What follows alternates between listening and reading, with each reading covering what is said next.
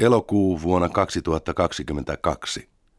Jaitapurin lähes 10 000 megawatin ydinvoimala jauhaa sähköä täydellä teholla Maharastran osavaltiossa Länsi-Intiassa.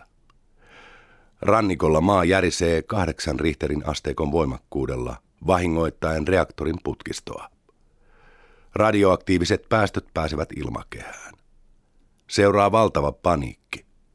Päästöt kulkeutuvat lounaisten monsuunitulten mukana kohti jättikaupunki Mumbaita, joka on 250 kilometrin päässä.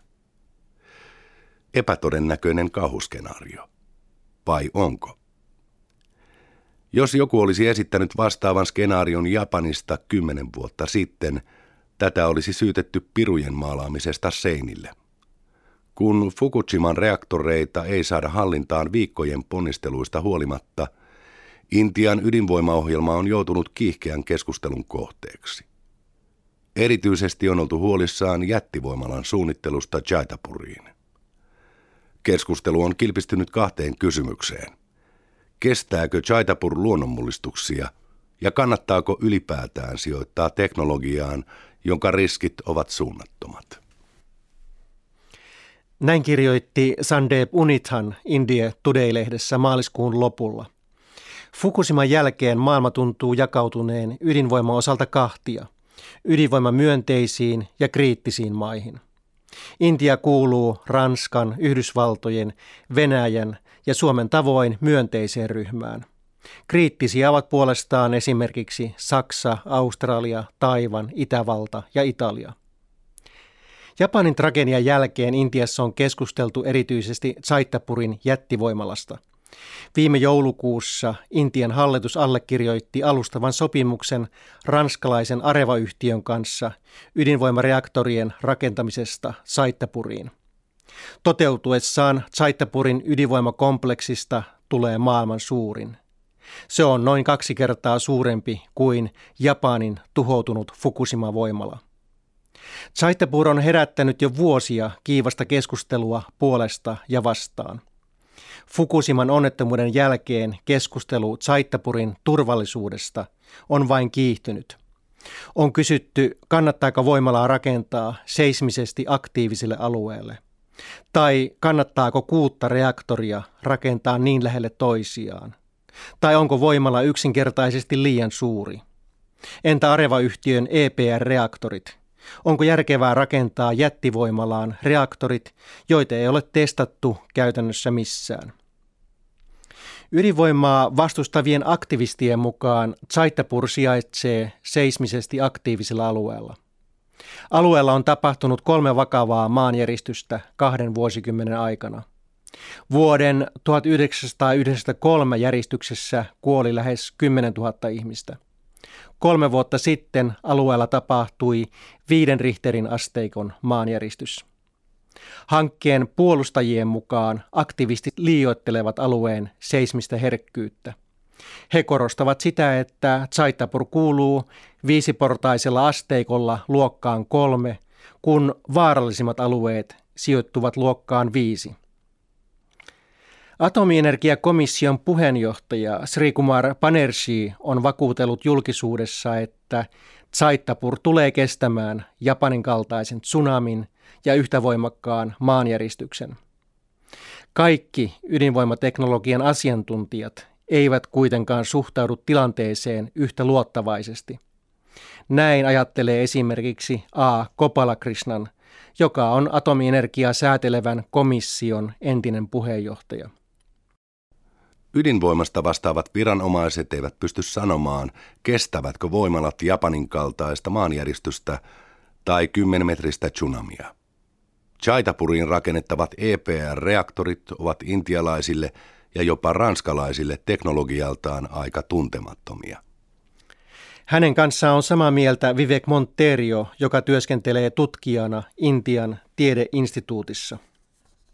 Jaitapurin EPR-tyyppistä reaktoria on testattu liian vähän ja se näyttää olevan altis vioille. Jos mallia ei paranneta, reaktorin jäähdytysjärjestelmä ei tule toimimaan luotettavasti. Jäähdytyksen epäonnistuminen voi johtaa säteilypäästöihin. Tällä hetkellä Areva rakentaa neljää EPR-reaktoria eri puolille maailmaa. Kaksi tulee Kiinaan, Ranskaan ja Suomeen on puolestaan tulossa yksi reaktori. Monterio ja muut Zaittapuriin kriittisesti suhtautuvat viittaavat usein Olkiluotoon rakennettavan ydinvoimalan jatkuviin ongelmiin kritisoidessaan Zaittapurin EPR-reaktoreita. Intia ei ole Japani. Tätä Intian hallitus on vakuutellut huolestuneille kansalaisille Fukushiman onnettomuuden jälkeen. Sanojensa vakuudeksi viranomaiset muistuttavat, miten hyvin ydinvoimalat selvisivät Gujaratin ja Tamilnadun luonnonkatastrofeista. Gujaratissa tapahtui 6,9 Richterin asteikon maanjäristys vuonna 2001. Kakraparin ydinvoimala saatiin kuitenkin sammutettua turvallisesti. Kolme vuotta myöhemmin tsunami iski voimalla Tamil Nadun rannikolle. Kalpakkamin reaktori sammutettiin ongelmitta. Nämä tapaukset osoittavat, että ydinvoimalamme ovat turvallisia. Meidän voimaloissamme kaikki turvallisuustoimenpiteet käydään tarkoin läpi viiden vuoden välein. Ja kaikki ehdotetut turvallisuutta lisäävät toimenpiteet toteutetaan viimeistä piirtoa myöten. Ydinvoimaan kriittisesti suhtautuvien mielestä Intian ydinvoimaloiden kokemukset eivät tue tuollaista optimismia. Päinvastoin. Kahden viimeisen vuosikymmenen aikana on tapahtunut monia pieniä onnettomuuksia, jotka olisivat voineet johtaa täydelliseen katastrofiin. Kotan ja Tarapurin voimaloissa vuoti raskasta vettä ympäristöön vuonna 1992. Raskaan veden vuoto tapahtui myös Kalpakkamissa, Taminadussa vuonna 1999. Radioaktiivista säteilyä pääsi puolestaan ilmakehään Kaikan voimalassa kaksi vuotta sitten.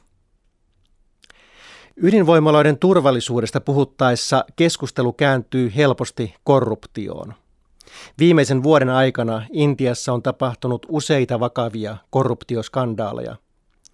Maan ydinvoimateollisuuden budjetin arvioidaan olevan noin 150 miljardia dollaria – Suunnitteilla olevat voimalat on tilattu venäläisiltä, yhdysvaltalaisilta ja ranskalaisilta yhtiöiltä. Monet intialaiset ovatkin epäilleet, että yhtiöt ovat tarjonneet melkoiset voitelurahat, jotta viranomaiset ovat päätyneet tilaamaan ydinvoimalan juuri heidän yhtiöltään. Epäilyjä on vahvistanut Fukushiman kriisin keskellä paljastunut Intian hallituksen korruptioskandaali – näin asiasta kerrottiin laajalevikkisessä The Hindu-sanomalehdessä. Maaliskuun puolivälissä Intian parlamentissa kuohui, kun Wikileaksin paljastus tuli julki. Wikileaksin mukaan eräs kongressipuolueen kansanedustaja oli esitellyt Yhdysvaltojen virkamiehelle pari kassillista käteistä, joita oli tarkoitus käyttää opposition lahjontaan tärkeässä äänestyksessä vuonna 2008. Äänestys koski Intian ja Yhdysvaltojen ydinvoimasopimusta, joka varmisti Yhdysvaltojen tuen Intian massiiviselle ydinvoiman rauhanomaiselle käytölle. Kongressipuolue voitti liittolaisineen äänestyksen.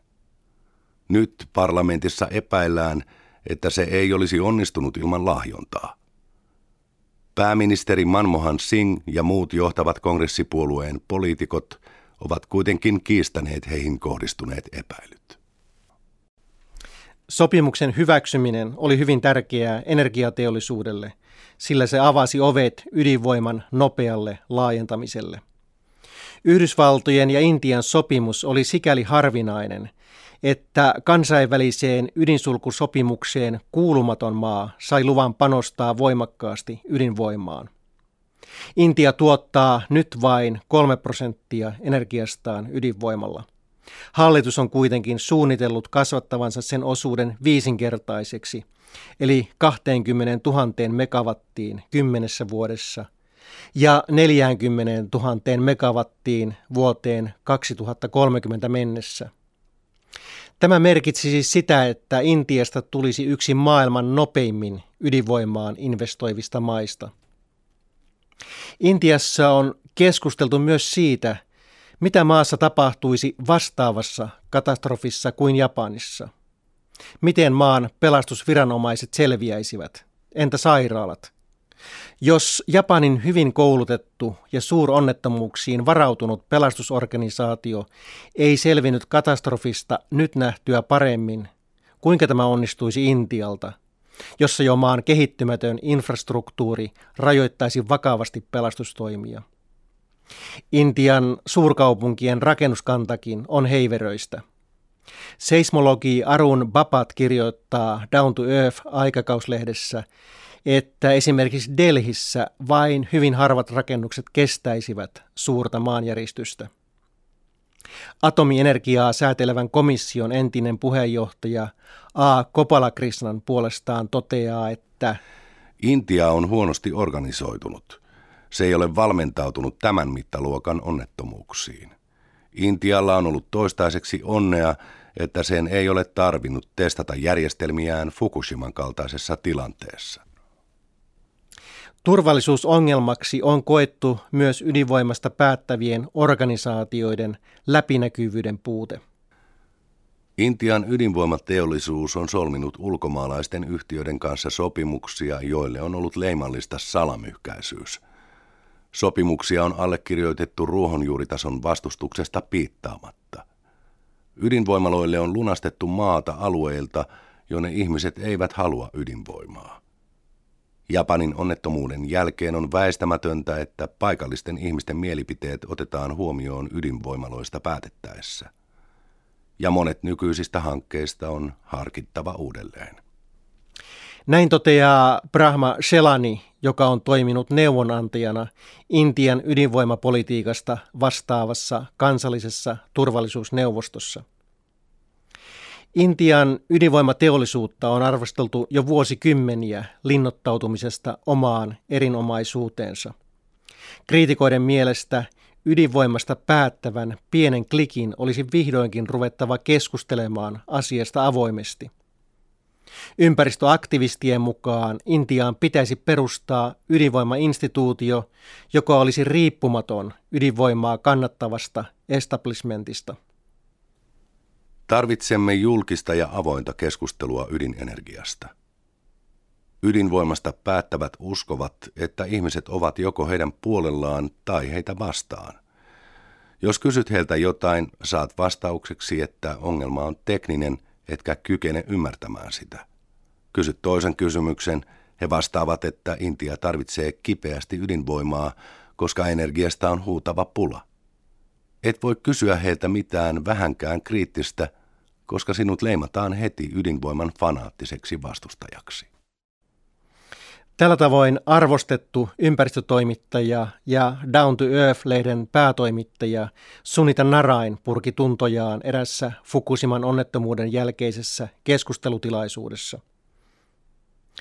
Ydinvoimasta päättävien keskustelemattomuus ilmeni hyvin myös siinä reaktiossa, jonka hiljattain Intian hallitukselle osoitettu avoin kirje aiheutti – Intian tiedeinstituutin johtajan P. Balaramin laatiman kirjeen oli allekirjoittanut 60 huippuasiantuntijaa ja aktivistia. He vaativat ydinvoimaohjelman radikaalia uudelleenarviointia. Niiden turvallisuudesta, todellisista kustannuksista ja ruohonjuuritason ydinvoimakriittisyydestä pitäisi keskustella avoimesti. Hallituksen tiedenneuvoston puheenjohtajan kommentti avoimesta kirjeestä oli lyhyt ja tyly. Hän nimitti asiantuntijoiden kirjettä vastuuttomaksi. Intian hallitus on tyynnytellyt kansalaisia sanomalla, että Fukushima oli Intialle herätyssoitto. Samalla se on kuitenkin tähdentänyt, että Intian ydinenergiaohjelmaa ei tulla muuttamaan –